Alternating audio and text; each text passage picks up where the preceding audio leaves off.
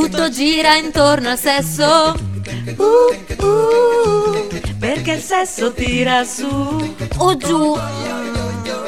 Ma bisogna farlo spesso. Sex tape. Non esistono tabù. Il sapere che dà piacere. Rieccoci, rieccoci. Per l'ultima volta sentirete queste voci. Questa volta siamo veramente arrivati all'apice di questo percorso che abbiamo fatto insieme e quando si arriva all'apice non si può far altro che parlare di orgasmo.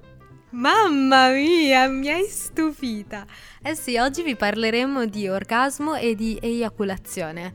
E la distingueremo per eh, sesso, femminile prima e maschile dopo. Certo, vi parleremo di una serie di cose che riguardano la sfera dell'orgasmo e soprattutto cercheremo, anche se non risponderemo, alla domanda che tante donne si fanno, cioè come mai com- ho veramente avuto un orgasmo, che è un, un dubbio amletico che tutte noi abbiamo. Ma tu, Betty, lo sapevi che c'è una differenza non- ed è abbastanza notevole tra eiaculazione e orgasmo? Eh, lo so, sì.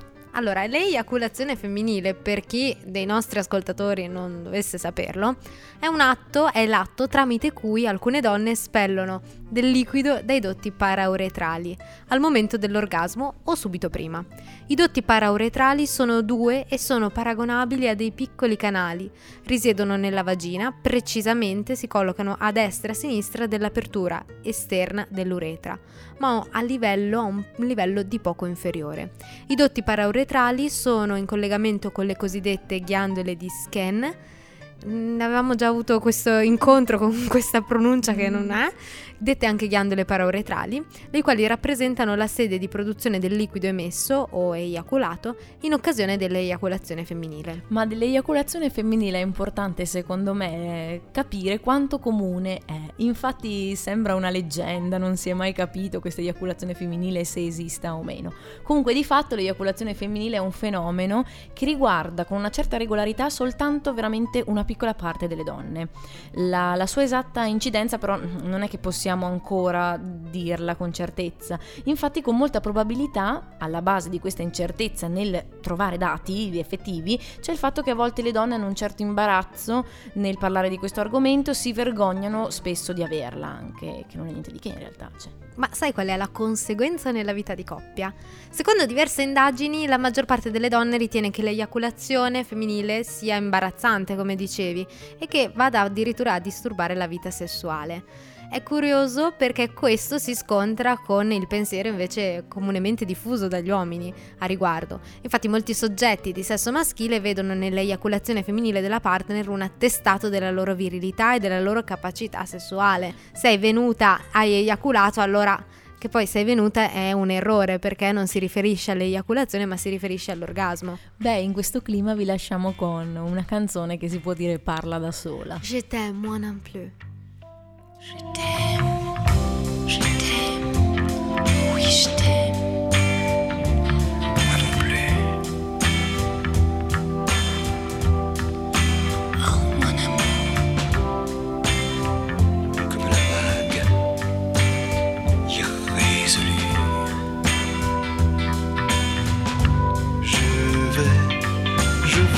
je viens. Entre tes reins.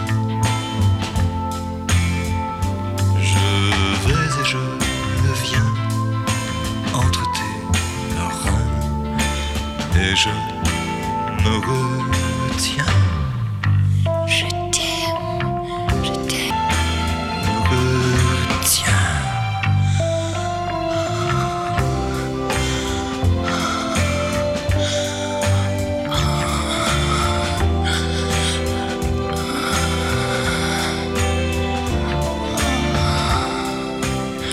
questo orgasmo finto, perché era finto durante le riprese della canzone, e io ti chiedo che cos'è l'orgasmo? Per la donna. Per la donna l'orgasmo è una confusione pazzesca perché ho avuto la possibilità, visto che dovevo preparare questa puntata, di cercare, fare un'indagine, guardare un po' i siti, poi adesso con le fake news vai a vedere chi siamo, chi sono neuroscienziati e qui e lì e io non ho mica capito ancora quanti cavolo di tipi di orgasmo ha una donna, c'è l'orgasmo clitorideo che però non ha contrazione, ma e quindi ragazzi io ve lo dico proprio sinceramente, è complesso il mondo sessuale femminile femminile è meraviglioso così, va indagato e quindi andiamo direttamente a porci una domanda che mm, è sem- necessaria. Te le pongo io le domande.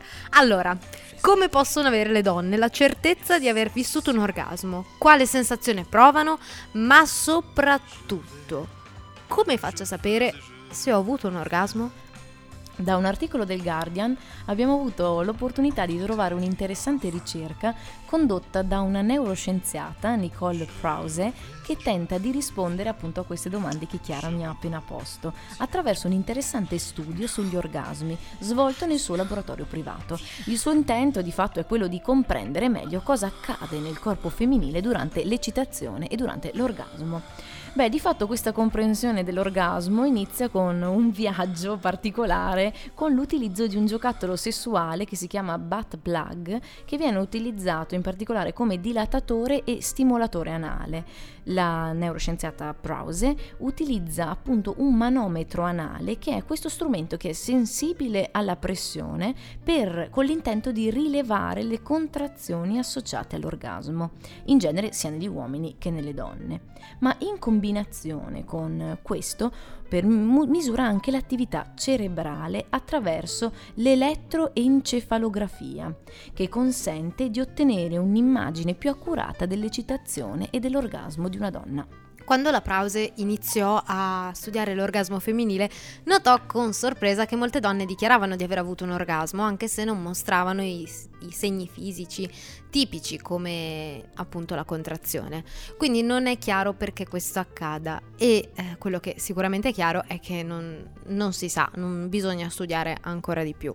Secondo l'ipotesi della ricercatrice, che non è verificata scientificamente, molte persone non sanno neppure cosa sia un orgasmo. E sembra che durante un rapporto sessuale ci siano numerosi picchi di piacere e che eh, questi vengono ritenuti alla stregua di un orgasmo, anche se non lo sono effettivamente. Quindi se una donna non ha mai vissuto questa tipologia di contrazioni fisiche non può sapere probabilmente, e neppure immaginare, cosa sia un orgasmo. Aspetta Chiara, ho avuto un pensiero stupendo. E tu e noi e lei fra noi non so, che lei oh no, le mani, le sue, pensiero stupendo, nasce un poco strisciando si potrebbe trattare di bisogno d'amore, meglio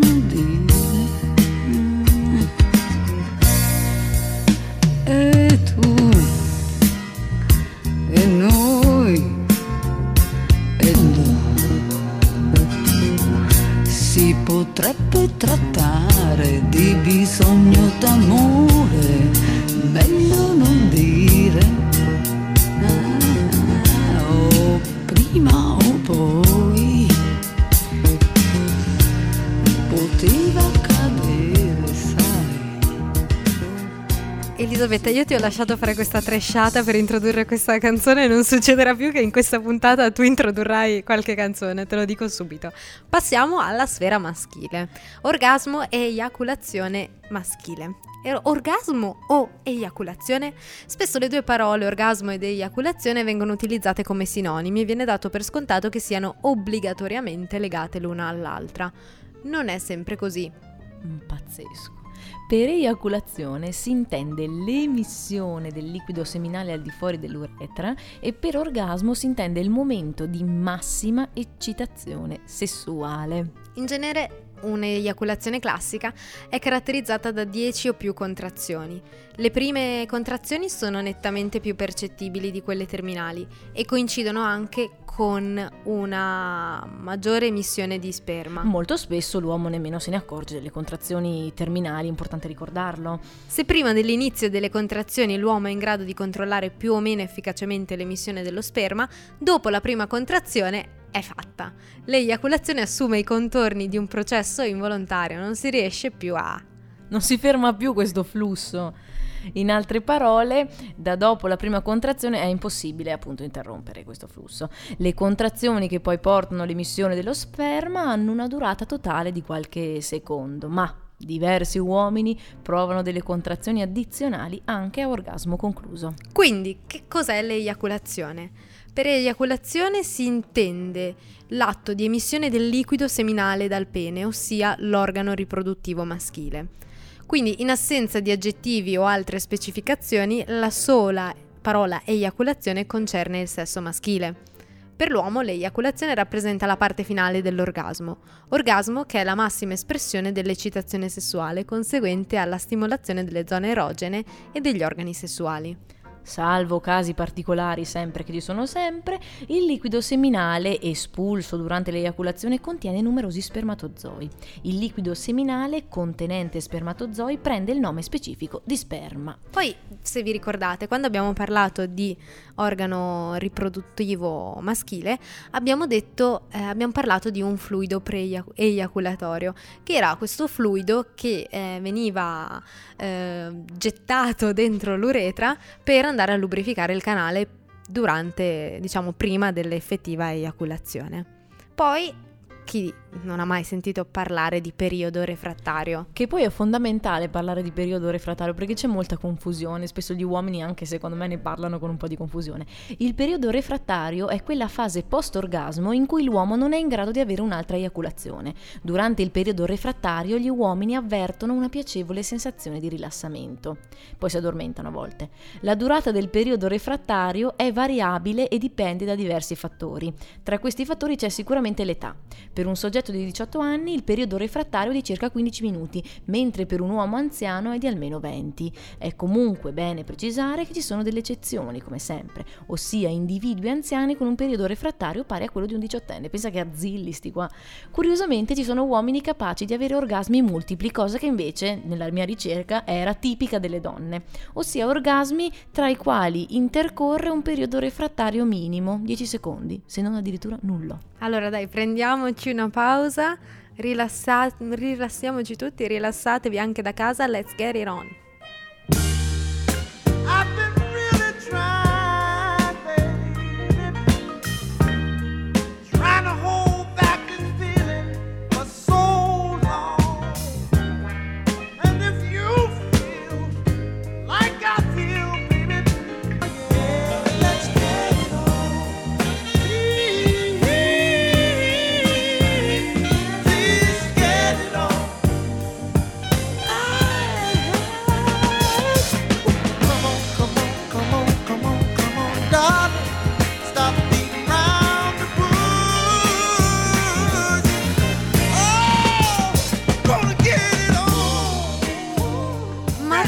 Sono anche delle anomalie nell'eiaculazione maschile. Certo, le più note sono l'eiaculazione precoce, ritardata, retrograda, dolorosa e l'ana eiaculazione.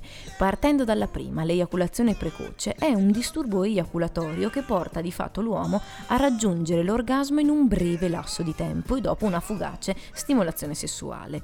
Tutto ciò deriva di fatto dall'incapacità da parte di chi ne è affetto di dominare il proprio riflesso eiaculatorio.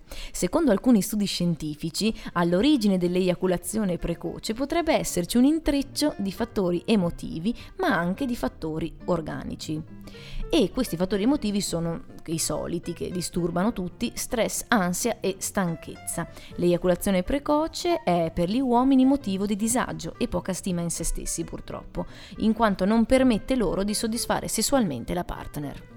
Agli antipodi invece abbiamo l'eiaculazione ritardata, che è quando il riflesso eiaculatorio insorge con eccessivo ritardo o non insorge affatto. In pratica è un continuo rinvio dell'orgasmo. All'origine dell'eiaculazione ritardata possono esserci fattori di natura organica, tra cui il diabete, l'ipotiroidismo e il morbo di Parkinson, oppure l'uso di narcotici, antidepressivi e neur- neurolettici o cannabinoidi possono invece incidere e andare a compromettere in questo senso la prestazione. Ci sono poi anche dei fattori di natura psicologica come per esempio l'ansia. Poi abbiamo l'eiaculazione retrograda, che è quella che di fatto eh, riguarda lo sperma nel momento in cui esso fluisce in senso opposto alla normalità e finisce la sua corsa nella vescica. Poi abbiamo quella eh, dolorosa che parla già da sé, non serve che ve lo specifichi. E infine l'anaeiaculazione, che il termine già ci esprime questo significato, che indica quando non c'è eiaculazione di fatto, c'è assenza della capacità di eiaculare. E con tutti questi orgasmi non ci resta che ascoltare Orgasmo di Calcutta. E se ti parlo con il cuore chiuso, rispondi tanto per fare. E se mi metto davvero a nudo, dici che ho sempre voglia di scopare. Servirebbe un secondo più all'anno per fare un respiro profondo, per rilassare le spalle. Tanto tutte le strade mi portano alle tue mutande. Come stai? È un sacco che non te la prendi, è un sacco che non mi offendi e che non sputi allo specchio per lavarti la faccia. È un sacco che non te la prendi, è tanto che non mi offendi. E se ti parlo con la bocca chiusa, mi dici di non urlare. Sono tornato da New York e mi hai portato sopra le scale. Mi hai chiesto un orgasmo profondo, forse più profondo del mondo. Come stai? È un sacco che non te la prendi, è un sacco che non mi offendi e che non sputi allo specchio per lavarti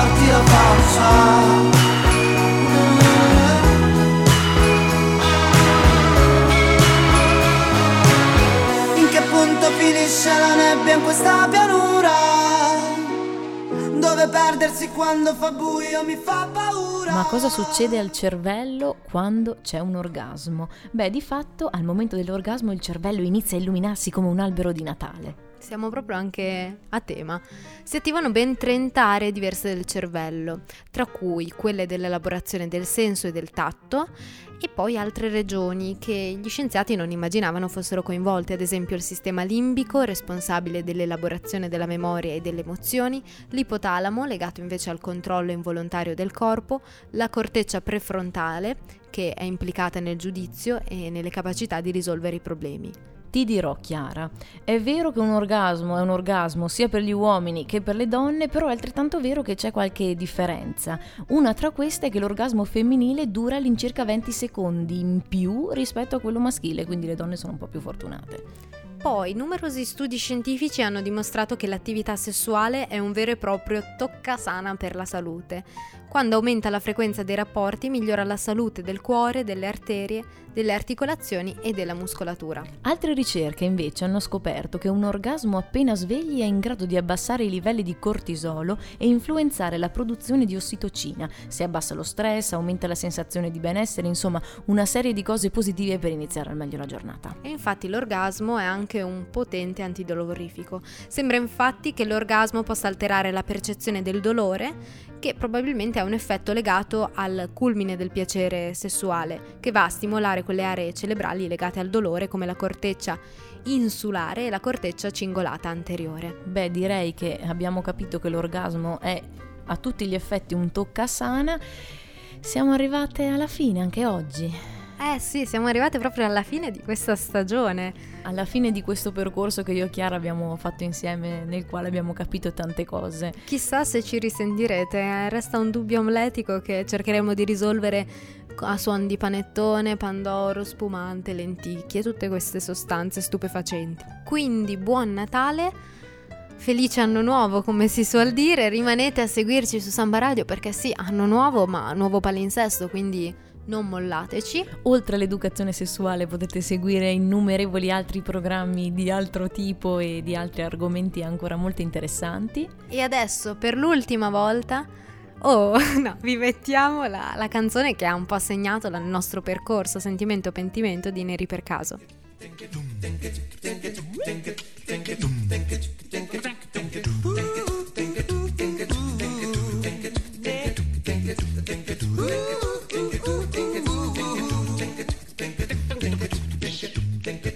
restare sulla porta. Pentimento. Non c'è mai pentimento. Non